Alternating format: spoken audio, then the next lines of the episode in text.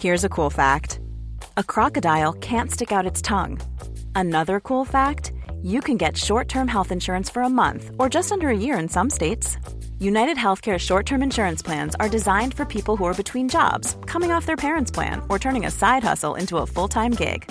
Underwritten by Golden Rule Insurance Company, they offer flexible, budget friendly coverage with access to a nationwide network of doctors and hospitals. Get more cool facts about United Healthcare short term plans at uh1.com.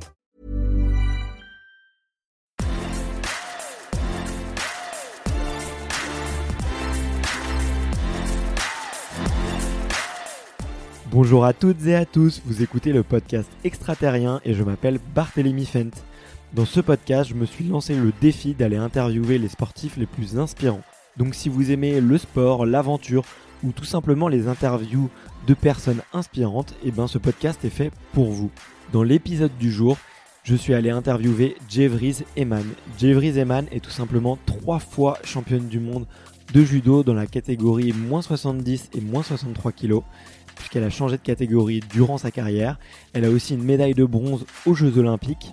Aujourd'hui, elle s'investit énormément pour les jeunes puisqu'elle les aide à trouver leur parcours professionnel au sein de l'INSEP. Et c'est aussi une personne que j'ai beaucoup aimée puisqu'elle s'est ouverte, elle a avoué ses difficultés, comme elle le dira dans le podcast, c'est une travailleuse. Elle a vraiment mis toutes les chances de son côté avec des outils de développement personnel, notamment d'écriture et de visualisation de réalisation de ses objectifs. Donc si ça vous intéresse, je vous recommande vraiment l'épisode. Juste avant de commencer, je vous fais un petit rappel si jamais vous aimez le podcast. Ce qui m'aide le plus, c'est deux choses. La première, c'est tout simplement de parler de ce podcast autour de vous, à vos amis sportifs ou pas.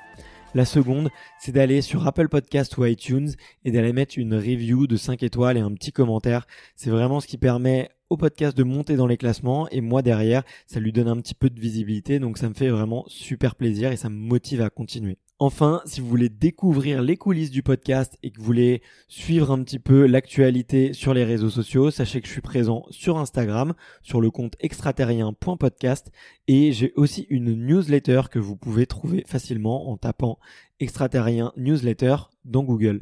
Allez, j'ai fini avec mes petites recommandations, donc je vous souhaite un excellent épisode avec Jevries Eman.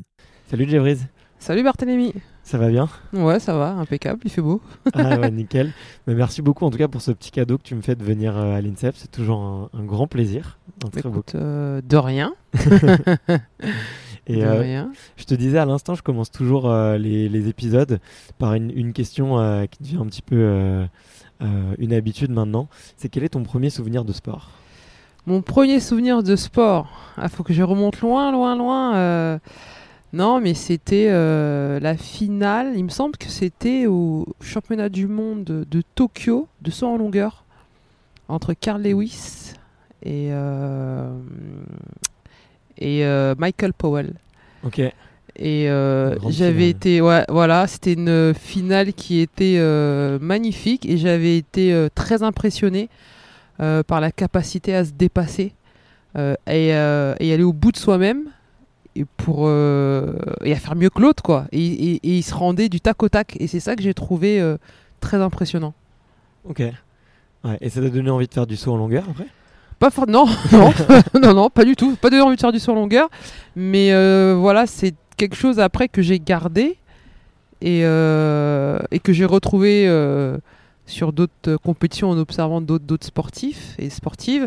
Et, euh, et, après, bon, moi, après, quand j'ai décidé de faire du sport de, de, haut niveau, bien sûr, mais en fait, j'étais jeune, mais ça m'avait déjà euh, bien impacté.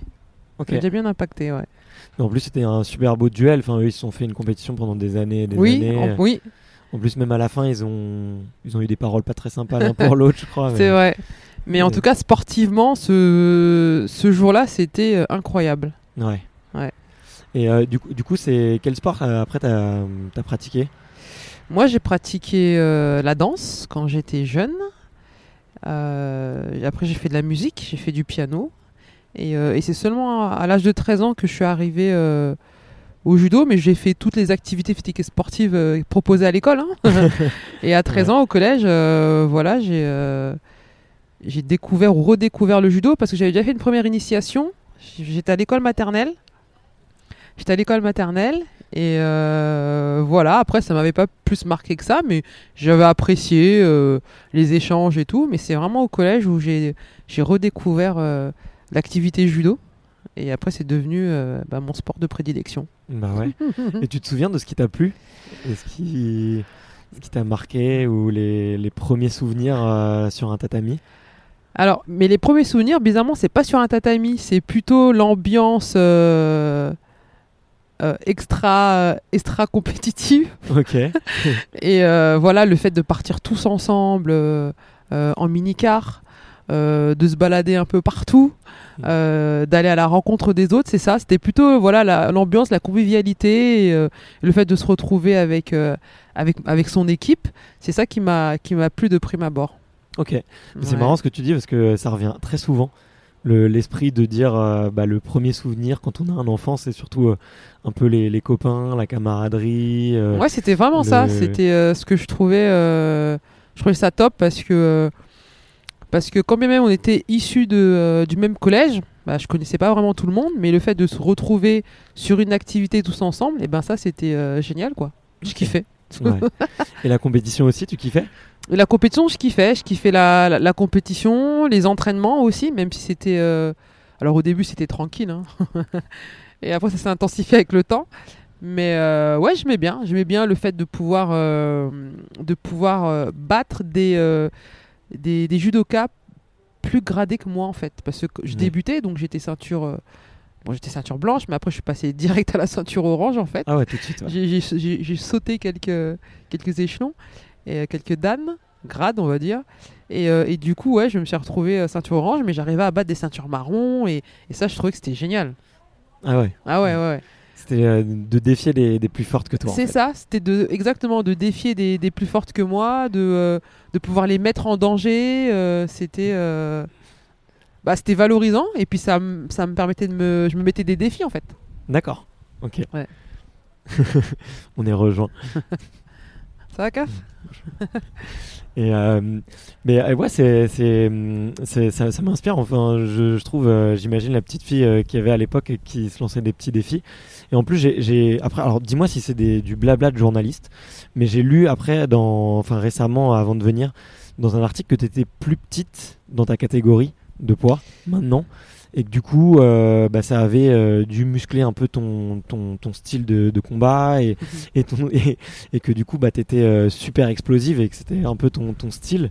Est-ce que tu penses que tu l'as développé un petit peu à cet âge-là justement en, en essayant de, de, de vouloir battre des, des filles qui étaient plus plus avec plus de grade que toi justement et, et sûrement peut-être un peu plus âgées et plus Bah, je pense que de toute façon, ça m'a, ça m'a accompagné et euh, ça m'a aidé dans ma progression de pas se mettre de barrière au final, parce que c'est ça, c'est de se pas se mettre de barrière, de se dire que même, même euh, jeune, même en ayant encore en débutant, euh, je me disais que bah, tout était possible, que euh, c'est pas parce que je suis ceinture orange que je n'étais pas capable de battre une ceinture marron. Et je pense que ça, et ça commence là en fait, de pas se fixer des, des limites. Et le sport de haut niveau, c'est ça, on est tout le temps en train de repousser ses limites, ses propres limites euh, physiques, mentales. Et, euh, et des records. Voilà, tout à l'heure je parlais de, de- de- du, du fameux, de cette fameuse finale en, en en longueur, mais c'est pareil aussi en judo. C'est-à-dire, voilà, moi, euh, il fallait à un moment donné que je sois capable eh ben, d'aller euh, au-delà de me construire, de construire mon judo et de, et de l'adapter au-delà de ce que je pouvais être en mesure de faire, donc de trouver des nouvelles stratégies, euh, des, que ce soit sur, sur l'aspect du kumikata qui est la saisie ou sur des aspects purement techniques ou, tactiques. Et, et ça, c'est une manière aussi de repousser les limites. ok ouais j'ai- j'imagine un peu et c'est à quel âge que tu as commencé à te dire bah, justement la limite c'est c'est le enfin la limite l'objectif c'est peut-être le, le haut niveau les compétitions mondiales tu, tu, tu le réalises ça quand t'es quand t'es une jeune fille et, et que tu fais de la compétition? Euh, moi, non, je ne l'ai pas réalisé tout de suite. Moi, ce qui, ce qui m'importait, c'était d'aller en compète, de gagner, euh, de progresser. Et je euh, et je rêvais pas euh, Europe, monde des jeux. C'est bien plus tard. C'est quand je suis arrivé ici à l'INSEP que j'ai commencé à. Voilà, ça a fait son bonhomme de chemin, en fait. Peut-être que contrairement à, à, à mes, à mes camarades athlètes, ouais, j'ai j'ai pensé différemment. En tout cas, ça m'a pas habité tout de suite. ça m'a pas buté tout de suite. C'est venu euh, un peu plus tard. Du coup, c'est un peu l'INSEP qui t'a aidé à un peu à. je veux dire, comment. à- À me construire en tant qu'athlète, oui. Ouais, peut-être. Oui. Et t'es arrivé à quel âge? Vers 18 ans, c'est ça Moi, je suis arrivé à l'INSEP, euh, oui, j'avais euh, ouais, 18 ans. Ok. J'avais 18 Bon, J'ai bien bossé. ça. J'ai bien fait les calculs. J'avais 18 ans, Ouais. j'étais jeune, à 18 ans. Bon, maintenant, il y en a qui rentrent plus jeunes. hein. Mais ouais, Ouais. je, suis à- je suis arrivé à l'âge de 18 ans. tout à fait. Et ça t'a fait quoi d'ailleurs d'arriver ici avec euh, tous ces champions, euh, toutes, ces, toutes ces photos euh, d'athlètes, euh, tous médaillés euh, Il y a En plus, il y a énormément de monde. Enfin, moi, euh, la première fois que je suis arrivé, je, je me sentais comme une fourmi. euh, Disney Ouais, exactement, comme une fourmi à Disney. Ouais, c'était un peu ça. Bah écoute, c'était euh, effectivement impressionnant. Et puis moi, il y avait plusieurs, plusieurs changements parce que j'avais jamais connu de, euh, de pôle avant celui d'INSEP. Alors j'avais été à Bretigny mais en externe parce que j'étais déjà à la fac. Donc du coup, euh, puis mes parents m'avaient bien fait comprendre que c'était les études avant tout. Merci papa, merci maman. et, euh, et donc du coup, quand je suis arrivé, voilà, j'avais jamais, j'avais jamais connu d'internat. Donc c'était Mhm. la première fois que, que j'étais dans, dans un internat. Euh, bon, ça s'est très bien passé, hein. mais, euh, mais voilà, il y, y a pas mal de changements et puis euh, aussi le rythme d'entraînement, c'est-à-dire que c'est des entraînements bi-quotidiens, alors que moi je m'entraînais dans mon club à Neuilly-Plaisance, c'était juste à côté. hein. Je Ah ouais. m'entraînais, je pouvais m'entraîner, aller au max. Je pouvais, je pouvais faire 4 entraînements par semaine. Alors quand vous passez de 4 par semaine maximum à 2 par jour, là ça fait bizarre. Ouais. Là, ça, là ça cogne et qui est avec, euh, et avec aussi la charge euh, de formation. Moi je- j'étais à la fac donc j'avais une charge euh, universitaire qui était euh, importante. Donc il Ouais. fallait que je, je puisse combiner tout ça. C'était pas simple. Les premières années étaient vraiment pas simples. Et, euh, et comment tu comment tu t'organisais du coup avec euh, tous ces entraînements et tous ces cours? Tu, tu te souviens d'avoir mis en place des petites routines, des petits. Ouais, ouais, j'avais mis, euh, mis en place des, des routines. Euh, bon, déjà, je, je, je- je savais que j'avais une grosse capacité de travail en autonomie, donc ça, ça m'a énormément aidé. Euh, et ensuite, euh, voilà, et ensuite, oui, j'avais, je m'étais fait un, un planning. Donc, il y Mhm. avait le- il y avait le planning euh, entraînement, mais euh, moi, j'avais aussi mon planning euh, des cours, et euh, bah, j'essayais de, de- que les deux puissent matcher ensemble, en fait. Ouais. C'est ça. Et j'avais des, euh, je me mettais des, euh, des créneaux euh, euh, de travail le soir, notamment, avant d'aller me coucher, après l'entraînement et avant d'aller me coucher. Euh, à cette époque-là, je faisais pas la sieste parce que j'avais pas le temps, parce qu'il fallait que j'aille à la fac entre entre les deux entraînements. Et puis au fur et à mesure, euh, au fur et à mesure, je me suis aussi organisé autrement, c'est-à-dire que euh, Bon, bah, une fois après, une fois avoir eu la licence, c'était un peu plus tranquille entre guillemets. Donc du coup, j'avais des plages horaires plus euh, plus plus larges. Et puis je me suis rapproché, c'est-à-dire que à mes débuts, ma fac était à une heure et demie d'ici, de mon site Mhm. d'entraînement. Et après, je me suis rapproché. Euh, elle était plus qu'à une heure, voire 45 minutes. Ouais, quand même. Et, euh, et au final, euh, et après, je me suis rapproché pour que ça soit plus qu'à 20 minutes. voilà. Bah, au bout d'un moment, il faut optimiser le temps. Quoi. Oui, c'est exactement ça, c'est exactement ça. De perdre du temps dans les. Non, c'est ça. Et puis parce qu'il y a la fatigue, et puis aussi ce qui a été mis en place avec l'INSEP et la fédération, c'est qu'il y avait un professeur de droit qui venait me donner des, des cours de droit directement ici, sur l'INSEP. Ça avait été accepté. Et, euh, et, euh, et j'avais meulé parce que, parce que je, je m'en sortais plus. Et puis les entraîneurs avaient été à l'écoute. Donc Ouais. ça, j'ai. Et alors, alors que bon, on pourrait penser que certains ne le sont pas, mais en tout cas, moi, dans mon cas, euh, ils ont été vraiment à l'écoute. Et, et parce que aussi, euh, j'ai pas laissé le choix, c'est-à-dire que bon, non, moi, je veux terminer mes études et. euh, et moi, c'est mon équilibre. Donc, si vous me donnez la possibilité, eh bien, à la fois d'être performante sur le tapis et, euh, et de l'être aussi dans mes études, bah, il n'y a aucun problème. Et donc, c'est la solution qui avait été trouvée, et, euh, euh, payée en partie par mes parents et euh, en partie par la, par la fédération. Donc, ça, c'était un accompagnement individualisé, personnalisé, Ok, super. ouais, qui est mis en place euh, bah, voilà, dans des, euh, ici à l'INSEP. Et euh, c'est l'était à l'époque, ça l'est encore aujourd'hui. Et, Ouais. et c'est ce qui permet bah, aux athlètes de pouvoir, bah, j'allais dire, bah, s'épanouir, parce qu'en fait, c'est ça, c'est s'épanouir au niveau sportif et s'épanouir aussi dans, dans, sa, dans sa vie personnelle et dans sa vie future. Et ça te tient à cœur parce que du coup, maintenant, comme tu me disais à l'instant, tu aides du coup les jeunes athlètes qui ça. sont à l'INSEP euh, à prévoir. Jeune un ou moins petit peu- jeune d'ailleurs. Jeune ou moins jeune. Voilà, je fais partie de. Je fais partie de la cellule d'accompagnement au pôle haut niveau à l'INSEP. Et donc, dans cette cellule d'accompagnement, on- comme son nom l'indique, on, on, on accompagne les sportifs de haut niveau dans leur projet de performance. Donc, avec une valence sur le projet de formation. Donc, c'est-à-dire, c'est euh, c'est constituer un parcours de formation personnalisé et adapté à chaque athlète. Et la deuxième valence, c'est euh, d'accompagner le sportif à, à faire de l'introspection et à construire son, son projet professionnel. Ouais. Voilà. Et, mais j'ai vu que tout au long de ta carrière, tu avais eu énormément de projets associatifs, que tu avais mis. euh, et tu as même mis, euh, d'ailleurs, je voulais t'en parler, tu es une des rares sportives à mettre les valeurs qui comptent pour toi sur ton site internet. Oui. J'avais vu ça. et euh, il y avait énorme- il y avait notamment le, le don de soi. Mm. Et on le, voit, on le voit aussi, tu t'es investi dans beaucoup d'associations. Là, tu t'es investi pour les jeunes. Qu'est-ce que ça représente tout ça pour toi, de, le fait de, de redonner effectivement de ton expérience, de ton temps?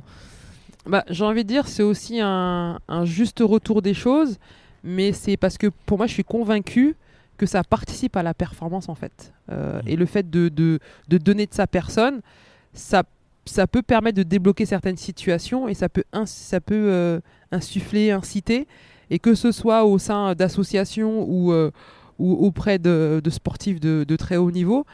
Et en fait, c'est la même chose. Et c'est de l'humain, parce qu'avant tout, c'est de l'humain.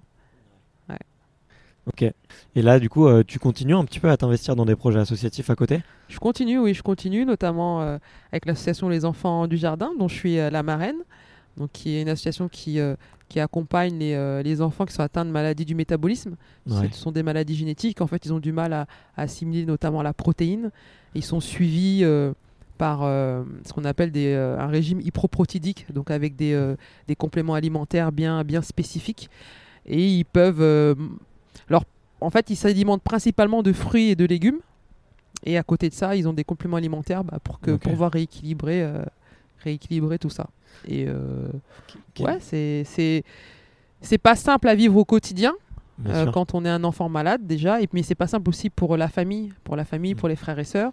Donc l'idée vraiment de l'association, c'est euh, c'est une association qui est familiale, donc c'est de c'est de faire au mieux pour pour ses pour ses enfants, pour ses familles, et à la fois être à l'écoute, parce Mm. que voilà, lorsque euh, lorsque vous avez un enfant qui est malade, ça vous tombe dessus euh, comme ça, c'est pas simple à, à- à gérer.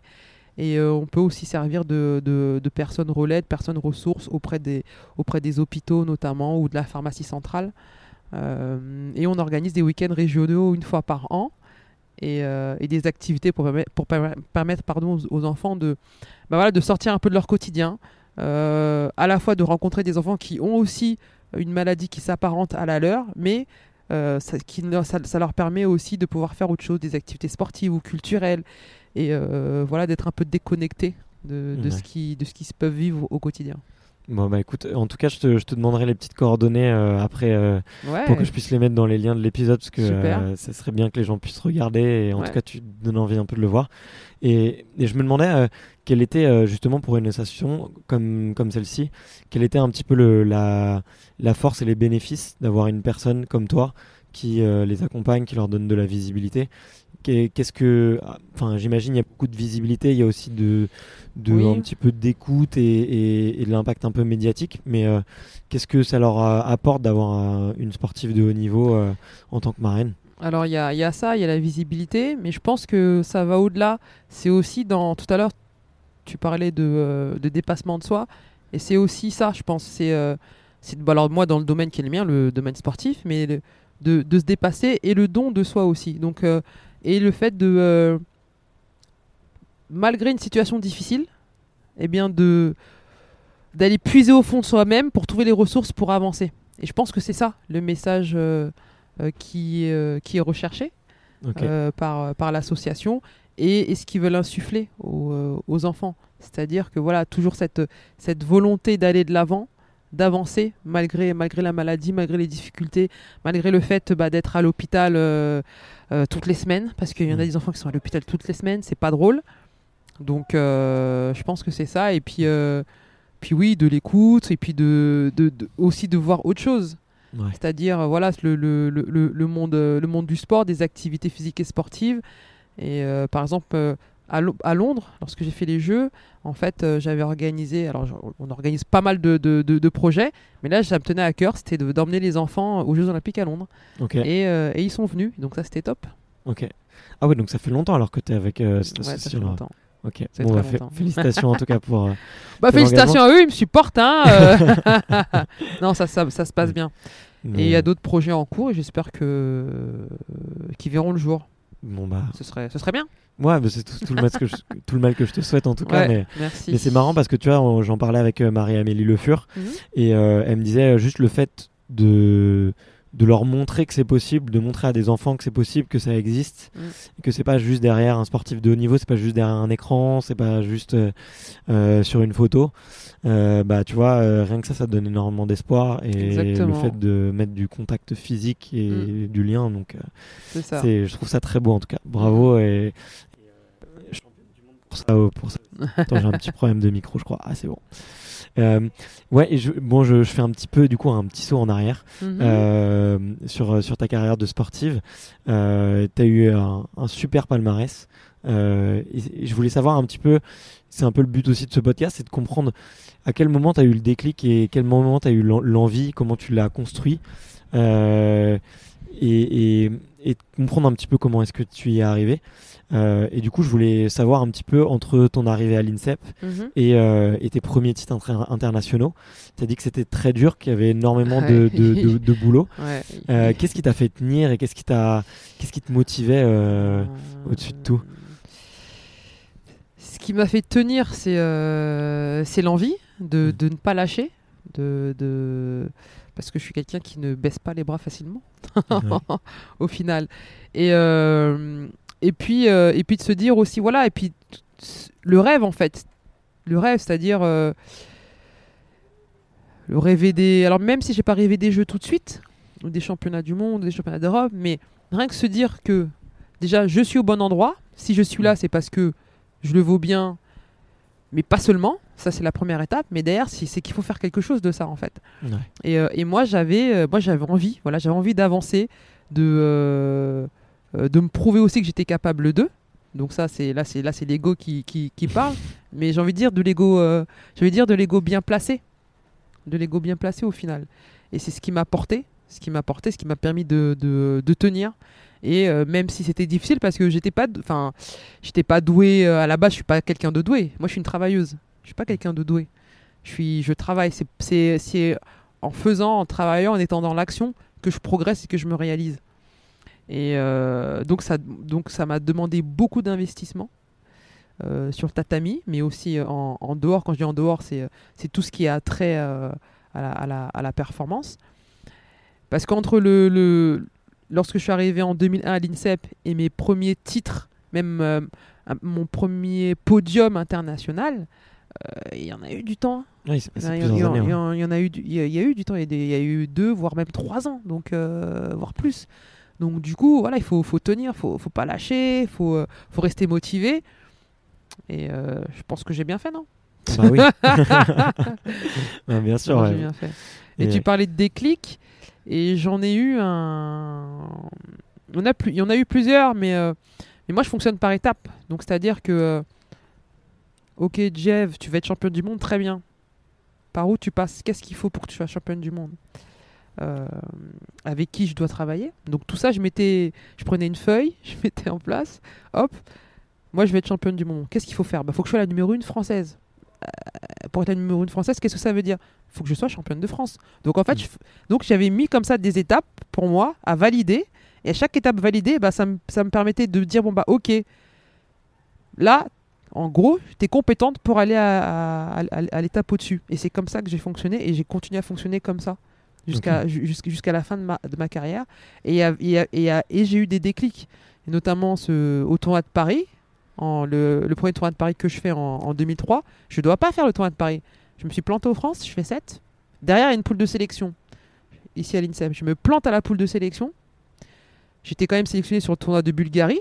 C'était mon premier, mon, pro- mon premier podium. I'm Sandra, and I'm just the professional your small business was looking for. But you didn't hire me because you didn't use LinkedIn jobs. LinkedIn has professionals you can't find anywhere else, including those who aren't actively looking for a new job but might be open to the perfect role, like me. In a given month, over 70% of LinkedIn users don't visit other leading job sites. So if you're not looking on LinkedIn, you'll miss out on great candidates like Sandra. Start hiring professionals like a professional. Post your free job on linkedin.com/achieve slash achieve today. Donc déjà, j'étais hyper contente. Mais la semaine d'après, il y a le tournoi de Paris, mais je fais pas le tournoi de Paris. Mais c'est pour moi, bon voilà, c'est pas grave. Sauf que la titulaire l'une des titulaires au tournoi de Paris se blesse et qui rentre, c'est moi qui rentre parce que j'étais remplaçante, la première remplaçante. Donc c'est Mhm. moi qui rentre et je fais trois au tournoi de Paris. Et là, et là je me suis dit bah c'est bon, t'es au bon endroit au bon moment. Maintenant, maintenant je peux y aller quoi. Donc ça, ça a permis de ça a permis de valider tout ce qui avait été fait en amont et surtout de me dire que moi aussi j'étais capable de. Parce que quand Mhm. tu vois les autres rentrer avec les médailles, tu te dis ah ouais c'est cool c'est bien. Mais toi là tu vas quand? C'est quand? T'attends ton tour en fait. C'est quand mon tour? C'est quand mon Mhm. tour? Et ben en fait voilà j'ai réussi à saisir l'opportunité. Ouais, le jour où tu as eu ta chance, tu l'as saisi tout de suite. C'est ça. et, et le, enfin, le, le travail que tu avais fait avant a, a porté ses fruits. Quoi. Oui, ça, moment. oui, ça portait ses fruits à ce moment-là. Et, euh, et en fait, le, le, le tournoi de Paris de 2003, ça a, été, ça a été ma compétition de référence. Parce que c'est là où j'ai eu le déclic. C'est où ça a toujours été ma compétition de référence. Et euh, ce qui signifie que même pendant les périodes de doute, où j'étais pas bien, euh, et même en tant que championne du monde, eh bien, je. Mon- à chaque fois, j'essaie de me remettre dans le même état d'esprit que sur cette compétition. Parce que j'étais jeune, certes, mais je me prenais pas la tête. Euh, j'étais péchu, euh, j'étais déterminé, euh, enthousiaste. Enfin voilà, il y avait plein de, plein de choses comme ça qui, qui m'ont permis d'être bien sur cette compétition. Et ben, j'ai essayé de retrouver ça tout le temps, tout le temps, tout au long de ma carrière, avec cette insouciance là de du premier tournoi de Paris. Ok, d'accord. ouais. Mais c'est marrant d'avoir un, un souvenir après comme ça qui, qui te reste pendant longtemps et qui et, et que tu vas réutiliser après tout au long de ta carrière. Mm. Euh, c'est grâce à un coach qui t'a dit de réutiliser ce moment-là. C'est tu t'es fait accompagner justement pour euh, Je me suis fait un peu euh, cette phase de visualisation, on va dire. Ouais. Alors au début non, parce que j'étais, euh, je faisais un peu toute seule parce que je je connaissais pas trop comment ça fonctionnait. Et puis voilà, je suis un peu toute seule. Mais après oui, en, en discutant, en échangeant déjà avec les euh, les, les copines de, Ouais. de- de l'équipe de France et en échangeant avec euh, avec mes, mes différents entraîneurs et euh, et puis après j'ai aussi changé de club à un moment donné, donc je suis passé dans un club de haut niveau et c'est là aussi en, deux- en 2005 et là aussi ça fait partie d'une des grosses étapes de, de ma carrière où là, voilà, j'ai commencé à devenir une athlète de, de très haut niveau. Bah ouais. Et, euh, et, et je voulais te demander, euh, une fois qu'on arrive euh, championne du monde en judo, alors certes tu pourras me dire il y, a les- il y a les JO, mais comment est-ce que comment est-ce qu'on fait pour se remotiver à avoir une carrière longue? Parce que toi, t'es- moi, je, moi ce que je trouve admirable dans ta carrière, c'est que tu as combattu euh, pendant très longtemps Ouais. et, et on sentait que, que tu aimais ça, que tu étais une passionnée. Euh, Qu'est-ce qui Comment t'expliques un petit peu euh, cette longévité et, et cette constance aussi? Euh, j'ai envie de dire, c'était ce qui m'a fait avancer et tenir, c'est le rêve olympique. J'ai toujours, euh, c'est ça en fait qui m'a qui m'a permis d'avancer à la recherche de, de, de l'or olympique. Et, euh, et après, ce qui m'a fait tenir aussi, euh, je sais pas, j'avais envie tout simplement. J'avais, euh, bah, tout simplement, c'est peut-être un peu plus complexe que ça, mais j'avais envie, j'avais envie de, euh, de, de, de, de réussir et surtout de ne pas avoir de regrets, c'est-à-dire que euh, lorsque je me retourne, je voulais être convaincu d'avoir tout essayé, d'avoir tout Mhm. mis en place pour y arriver. En fait, c'est ça. En fait, c'est et c'est- et c'est pour ça que je pense, c'est pour ça que ma carrière a été euh, aussi longue et que j'ai été. alors, j'ai- j'ai pas été tout le temps au top, Mhm.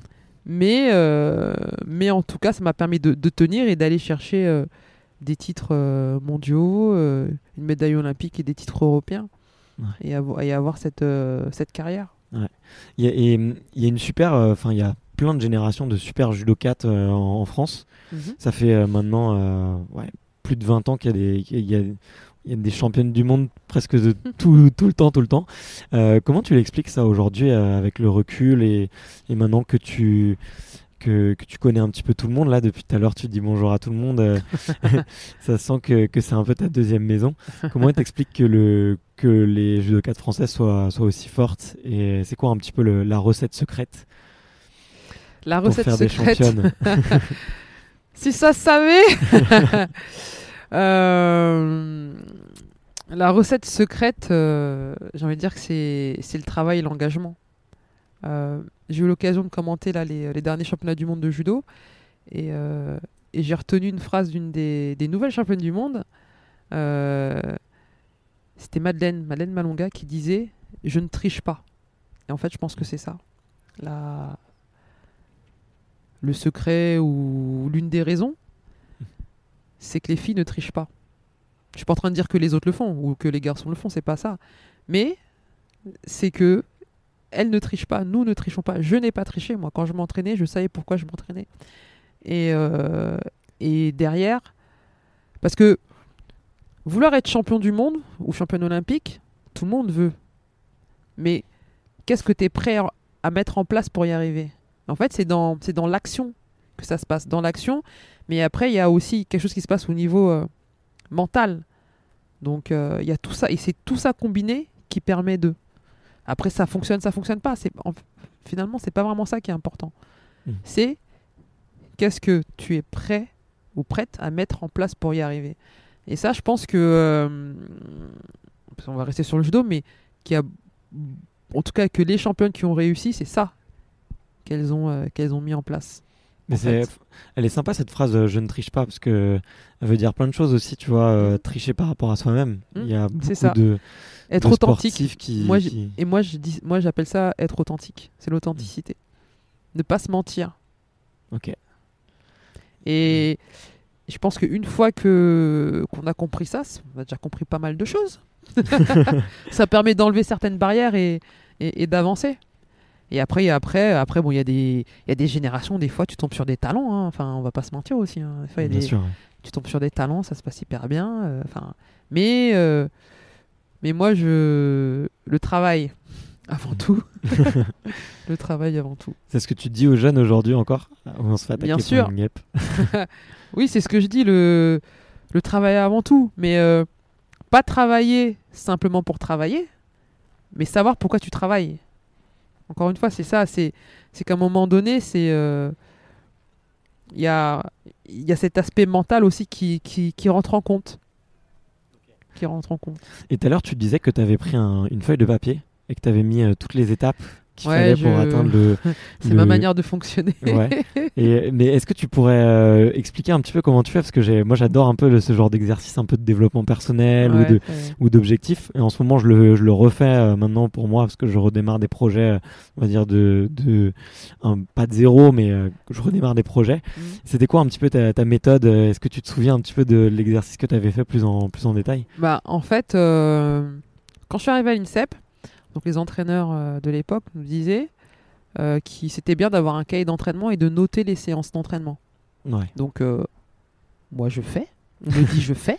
Hein je faisais, mais je faisais pas que noter les séances d'entraînement, en fait. C'est-à-dire que dans ce cahier d'entraînement-là, je notais euh, mes ressentis. Tout, tout ce qui se passait, je notais.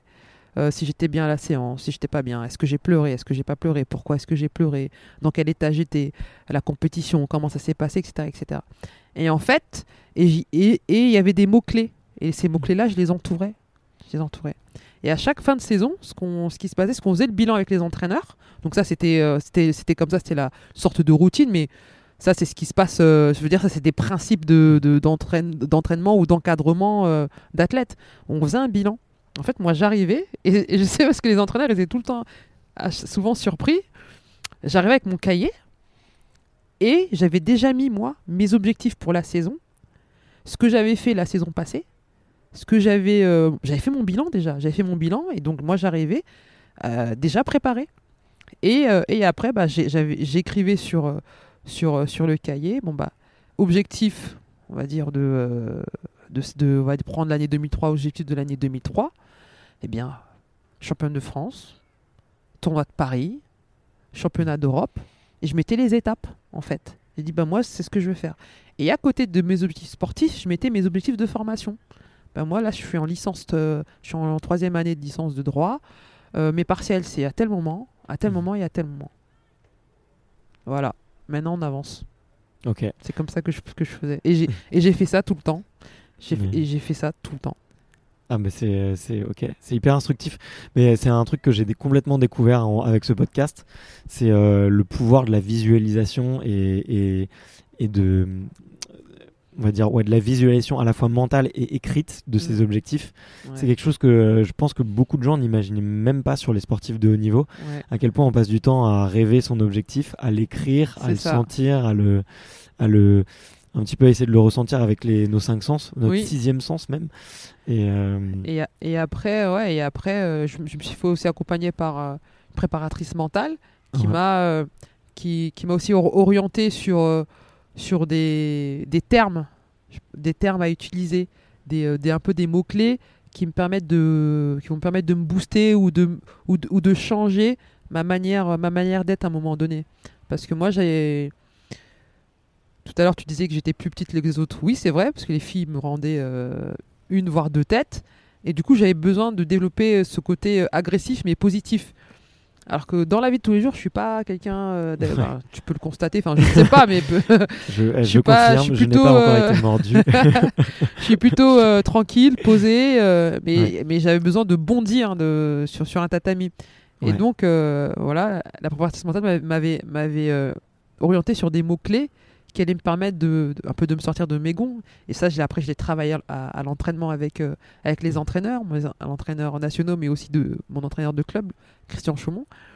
Et, euh, et ça, je- voilà, ça paraît dans le cahier, je le notais, entouré. euh, Rose, dommage, j'ai- j'ai pas apporté mon cahier d'entraînement, mais euh, déjà j'en ai deux, et puis le, le dernier il est épais, il est épais comme ça, quoi. Parce qu'il y a des trucs partout. Ouais. Enfin, euh, voilà. Mais, mais d'ailleurs, ouais, euh, est-ce que tu peux nous expliquer un peu comment est-ce que tu faisais C'était quoi un peu ton gris-gris avant un combat pour. euh, pour euh, j'ai- dit le mot gris-gris, c'est pas du tout le bon mot, mais Oui, euh, est-ce que tu avais euh, des, des, des petites de routines ou des, routines, des petits comme exercices? Ouais, des petits ancrages que tu faisais pour effectivement déclencher un petit peu plus de, de combativité, d'agressivité et, et d'envie, quoi, tout simplement? Oui, oui, j'en avais. Après, c'est un peu paradoxal parce que à la fois j'en avais, mais à la fois j'essaie de m'en détacher pour pas en être dépendante. Ok, Parce que je ne voulais pas que dans un jour de moins bien ou quoi, et que je ne puisse pas faire, mettre en place mes routines, que ça fracasse ma compète. en fait, j'ai. Ça peut paraître bizarre, mais. euh, Mais je fonctionnais comme ça aussi. Donc, c'est. Oui, j'avais. Par exemple, il y avait un certain style de musique que j'écoutais ouais. pour me mettre pour être dans un rythme. Après il y avait des il y avait des mots clés aussi bouge euh, vite euh, décale voilà et très court pour me permettre de me mettre voilà dans un sorte de mood. Moi j'appelle ça pour mettre dans mon mood pour mettre dans mon mood. Euh, une manière aussi de de gérer l'espace mon espace l'espace à l'échauffement. Et, et après vers la lorsque j'ai décidé de changer de catégorie de poids, que je suis descendu en moins de 63 kilos, j'avais mis en place des routines euh, euh, d'échauffement, euh, réveil musculaire. Ok, Et après que j'ai gardé, quand je suis remonté en 70, que j'ai gardé après euh, quand je suis remonté en 70 kilos. Parce que je m'étais rendu compte, nous nous étions rendu compte avec euh, Cathy Fleury, euh, bah, j'avais du mal à me mettre en, en route, euh, j'étais un, un diesel quoi, tout simplement. Et que le fait de faire un réveil musculaire en amont, ça ça a été vu aussi avec le préparateur physique, donc il y a, il y a énormément de, de personnes, hein, euh, en amont de faire ce réveil musculaire là, me permettait ensuite direct à l'échauffement d'être prête pour le judo. En fait. ok, Voilà, j'étais déjà échauffée, mais j'étais prête déjà à commencer à faire euh, des, euh, des, des- l'échauffement spé, spé judo en fait, spécifique judo. Et après à pouvoir rentrer euh, crescendo dans, dans la compétition. ok, ok. Bah, en tout cas, hyper intéressant. Tu as cité euh, Cathy Fleury, ça a été ta coach pendant plusieurs années, il me semble. Ouais, Euh, elle aussi, euh, ça a été une grande championne de, de, elle a de- tout gagné. de, ju- de- de judo, ouais, franchement. Et moi, je- ma mère l'adorait, donc euh, tu vois, euh, elle, elle m'a- elle- je, lui, je lui dirai tout à l'heure, euh, elle sera jalouse. Mais euh, ça t'a apporté quoi d'ailleurs de, travailler avec euh, une championne comme ça et Beaucoup, de- beaucoup de choses. euh, Elle entraîne encore, il me semble? Elle, euh, oui, elle entraîne encore. Maintenant, elle est euh, responsable euh, pour la fédération du, des paras, D'accord. des paralympiques. Donc, ils ont de la chance. Ouais. Et oui, c'est. Bah, déjà, c'est en termes de. Tu vois, tout à l'heure, on parlait de détermination, mais Cathy, c'est. Détermination x 38, quoi. Donc, déjà, ça, ça. Moi, ça m'a ça m'a aussi beaucoup apporté. Et, euh, et puis, euh, bon, le fait qu'elle ait tout, qu'elle ait tout gagné euh, aussi, mais c'est pas seulement, c'est pas seulement euh, la victoire, c'est dans ce qu'elle a été capable, à un moment donné, de m'apporter et d'être à l'écoute de qui j'étais Mhm. pour pouvoir eh bien, activer les, les- les bons boutons, si, si- si je peux dire. Et ça, oui, ça, ça a été, euh, ça m'a été très bénéfique et, et- et- et notamment dans cette, euh, dans cette quête, dans cette quête de, euh, de changement de rythme et dans cette quête de d'agressivité, parce que ça, ça a été un travail et on en a mis du temps avant que j'arrive à, avant que j'arrive sur mes premiers combats en mode Lyon, en mode Lyon et, et que ça ne bouge pas. On en a mis du temps. Mais, mais aussi, euh, parce que Cathy, c'est une forte personnalité. À un moment donné, cette personnalité, cette forte personnalité m'a empêché d'avancer à un moment donné. Et donc, du coup, et c'est là où, pour moi, c'est vraiment un grand entraîneur parce que euh, parce qu'elle a entendu. Parce que je suis allé la voir, on a discuté, on a échangé. Et, euh, du coup, euh, et du coup, elle a compris, elle a, entendu. Et, et j'ai changé d'entraîneur à ce moment-là. Et elle a pas mal vécu, bien au contraire. Et, et, moi, ça, ça c'est une grande qualité que, que, que j'ai euh, découvert, trouvé chez Cathy.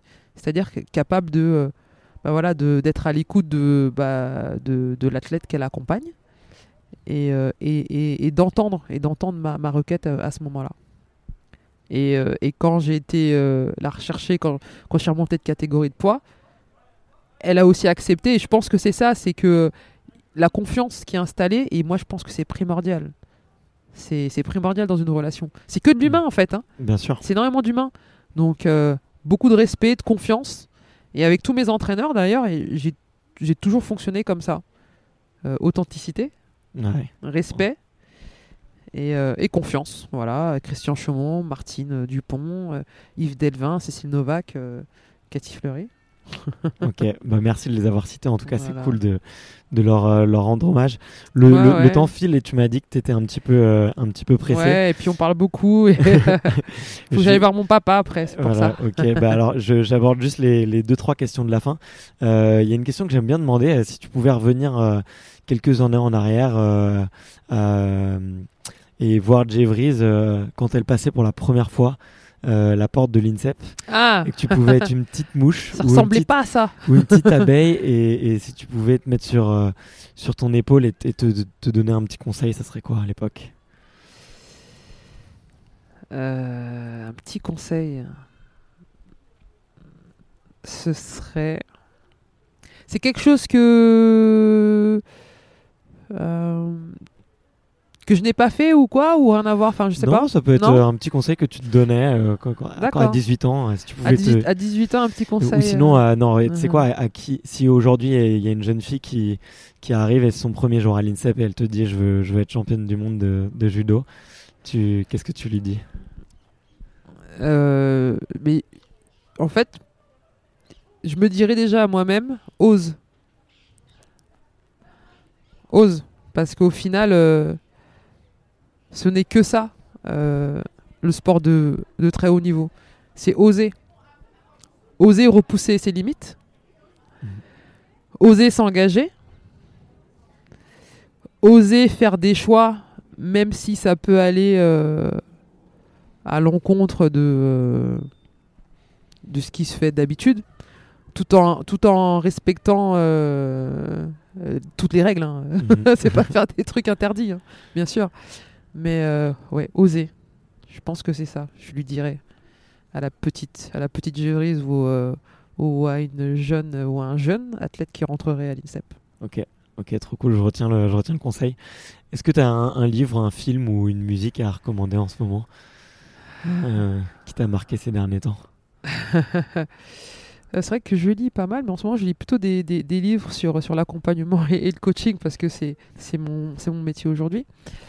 Euh, D'ailleurs, est-ce que tu as un, bon livre à ce sujet euh, euh, bah, ce- celui, celui que je lis en ce moment, c'est vrai qu'il est, il est, il est pas mal. Il y avait le, le coaching de Whitemore qui, est, qui est assez intéressant.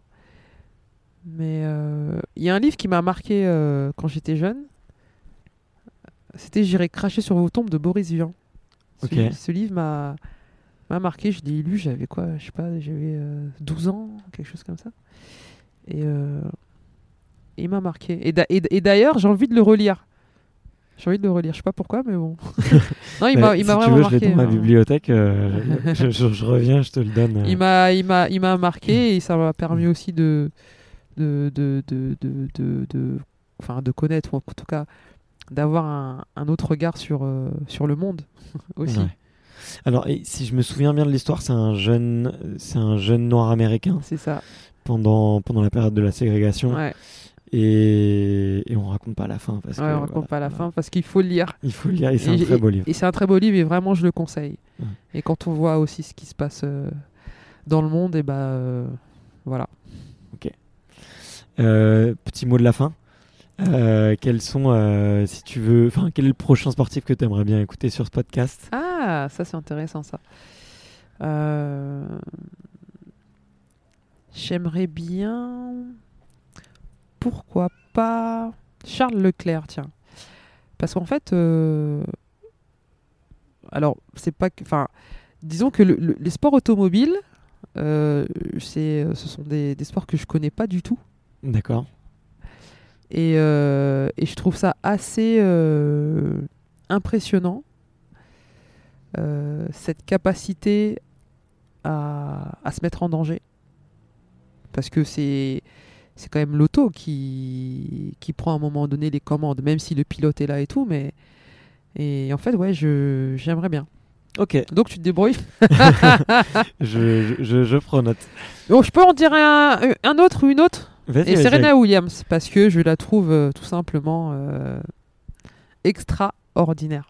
Bah écoute, euh, j'aimerais beaucoup Serena Williams euh, pour avoir fait du tennis. euh, je pense que c'est Ah oui, la plus grande championne de, de Ah, tous alors les là, temps. tu parlais et- de, longé- de longévité tout à l'heure, mais Ouais. elle, c'est incroyable. Ouais, courage. Et puis, enfin, tellement de choses, tellement le, le combat qu'elle incarne, le, le, le- le style qu'elle incarne, C'est ça. la maternité, Ouais. plein plein de choses. Donc, écoute, j'adorais. Donc, je vais, je vais me lancer le défi personnel d'aller à sa rencontre. Ce serait cool. Un petit mot de la fin pour terminer? Un petit mot de la fin. Bah écoutez, euh, bah, merci de m'avoir permis d'échanger. C'était sympa de partager tout ça. Euh, merci à Jackie Bicheux qui est mon professeur de judo qui m'a mis sur les rails parce que sans lui euh, je n'aurais pas eu cette cette carrière et puis il y a mes parents et mes frères et sœurs en fait à ma famille d'être à l'écoute ou d'avoir été à l'écoute de, de mes envies. Ok. On les remercie, on les embrasse alors. Ouais. Bah, merci beaucoup, Jevries. Écoute de rien. Salut. Ciao ciao. Merci d'avoir écouté jusqu'ici. D'ailleurs, si vous êtes encore là, c'est sûrement que l'épisode vous a plu. Donc pensez à vous abonner pour ne louper aucun épisode et à aller lui mettre 5 étoiles sur iTunes. Ça me va droit au cœur. Je vous souhaite à la semaine prochaine pour une super interview.